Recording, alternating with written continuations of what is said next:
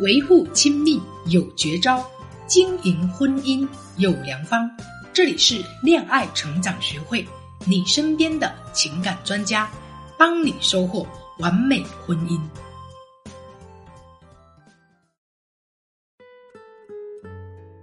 Hello，大家好，欢迎来到完美婚姻的修炼，我是你们的老朋友渡口。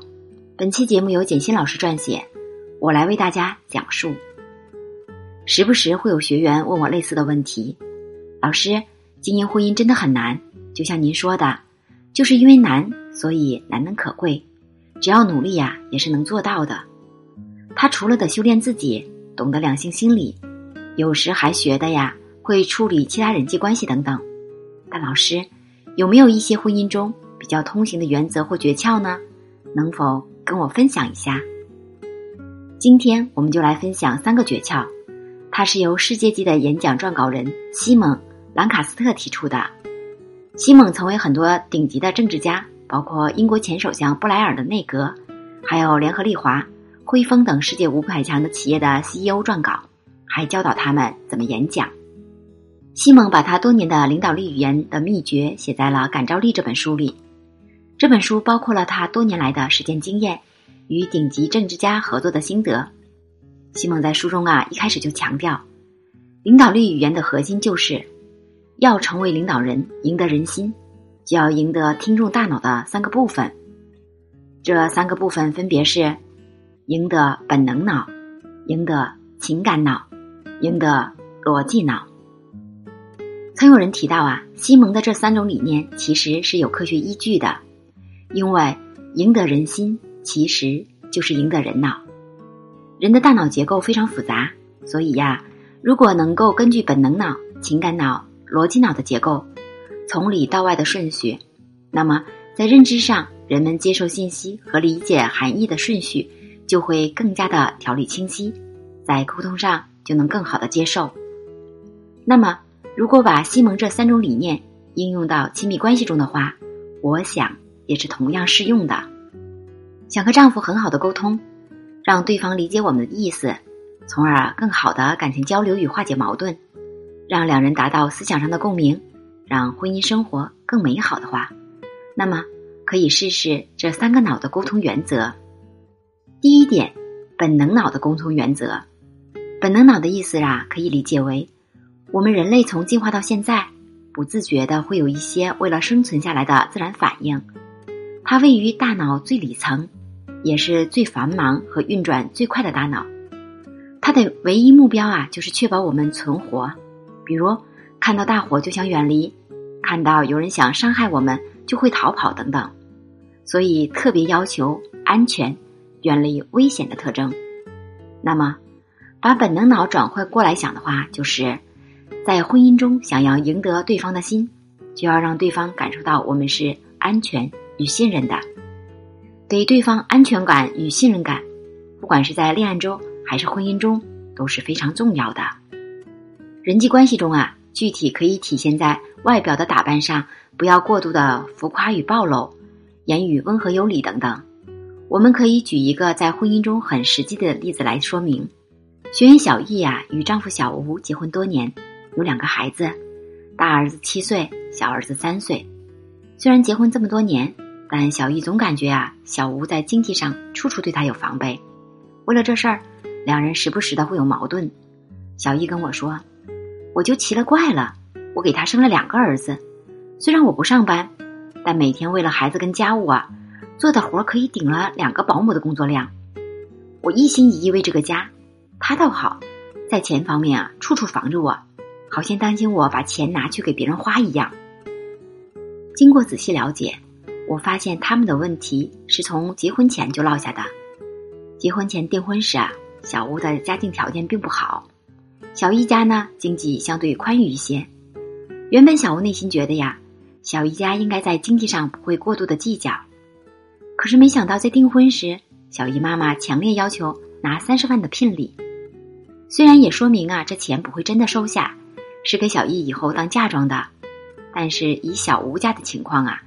东拼西凑才借到十万元，眼看着婚呐就结不成了，小吴妈妈才通过亲戚介绍私下向人家借了有利息的民间贷款。但结婚以后啊，小易没把这钱拿出来，因为他觉得，像小吴家这么穷，万一以后自己跟孩子有什么事情，小吴也没有办法帮助自己和孩子，所以把当初的聘礼变成了私房钱存了下来。然后啊，由于各方面的原因，小易还是把钱拿出来家用了。但是这事儿啊，从此在小吴的心里就变成了一道梗。这些年，两人表面上相处的还可以，也有了孩子。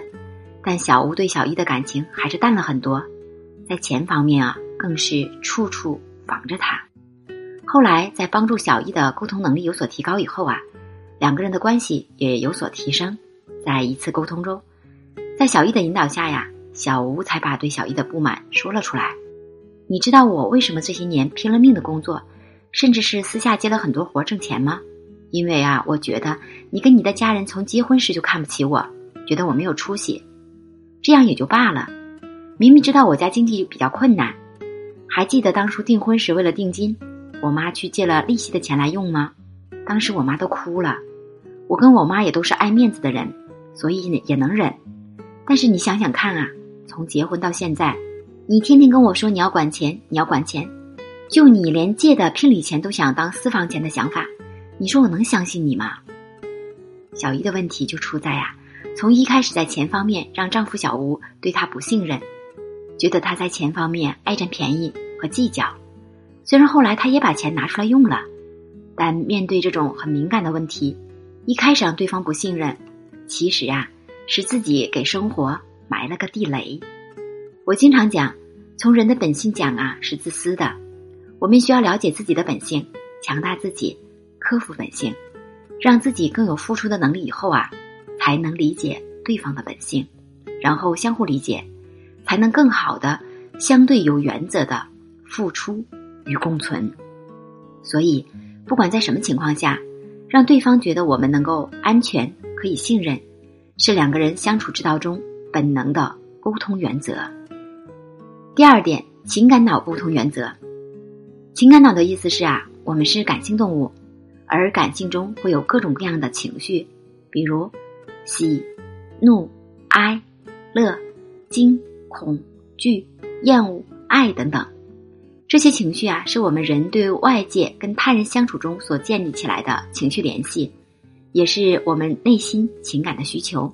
所以说，我们在与人沟通中啊，表面上是在沟通问题或者事情，但其实是在沟通这些问题的过程中啊，传递出彼此的情绪与情感。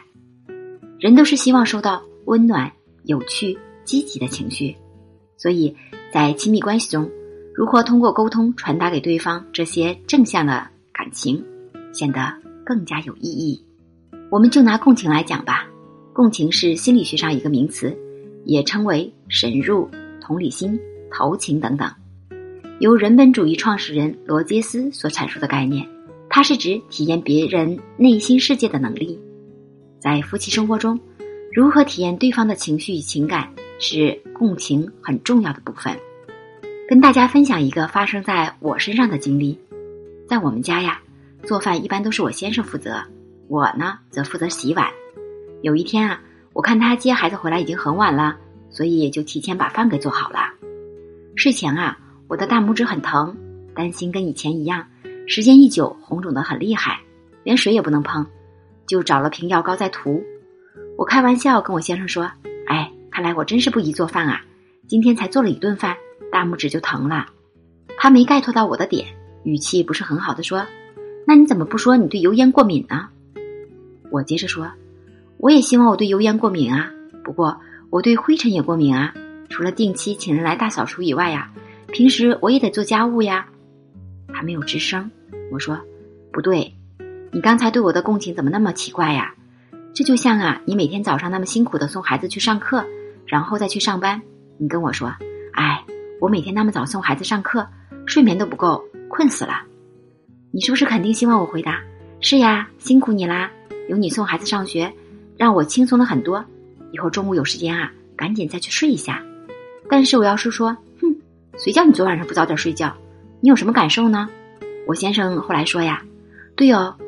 你以前好像这么跟我说过的，我立马意识到，其实啊，我曾给他的共情也是有问题的。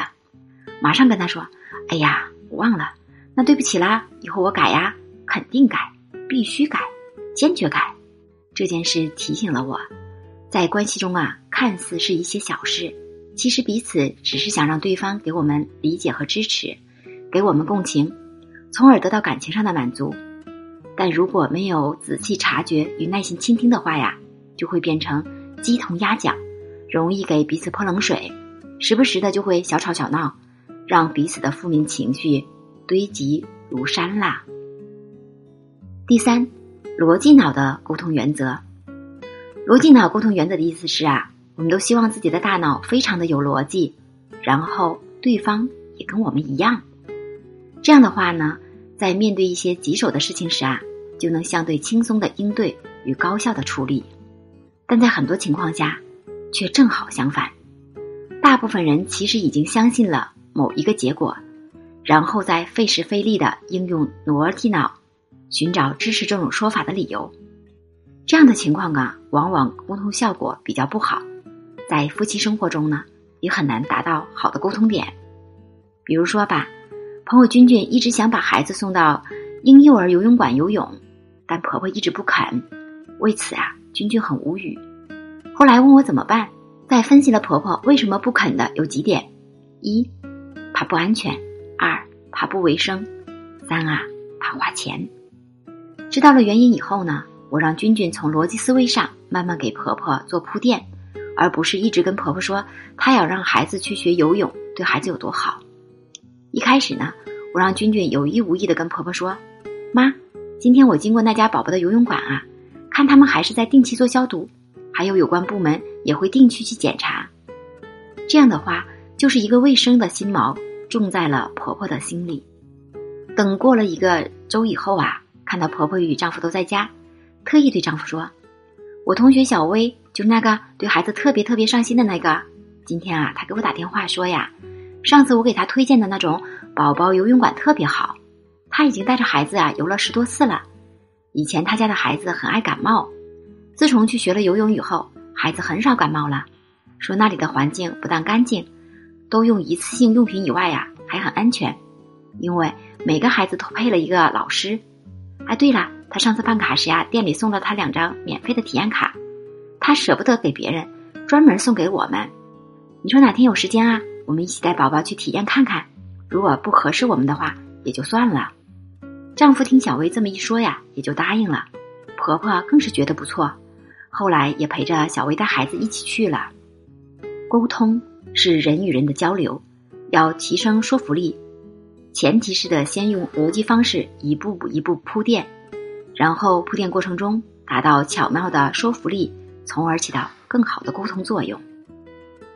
虽然说婚姻中啊应该用以上三种原则沟通很好，但实际生活中的问题是各种各样的。我们还需要在应用这三种沟通原则时啊，学会灵活的转换与应用。因为语言只是思维的外壳，而思维是行动的指南。所以按照逻辑来讲啊，达到良好的沟通，最主要的是赢得人心。这需要不只是外在的语言，而是语言。背后的行为，所以如果要赢得人心，最终靠的还是你的行事方式，去行动，才能赢得人脑，从而得到人心，更能赢得丈夫与家人的心。想知道如何通过具体的行为举动来赢得对方的人脑，最终达到赢得人心的目的吗？现在就来添加我的助理咨询师微信“恋爱成长零零三”。是恋爱成长的全拼加零零三哦，让我们专业的老师手把手教你如何阶段性的攻破他的心房，让你们有更好的思想共鸣，让婚姻生活更美满。好啦，今天的分享就到这里啦，我们下期不见不散哦。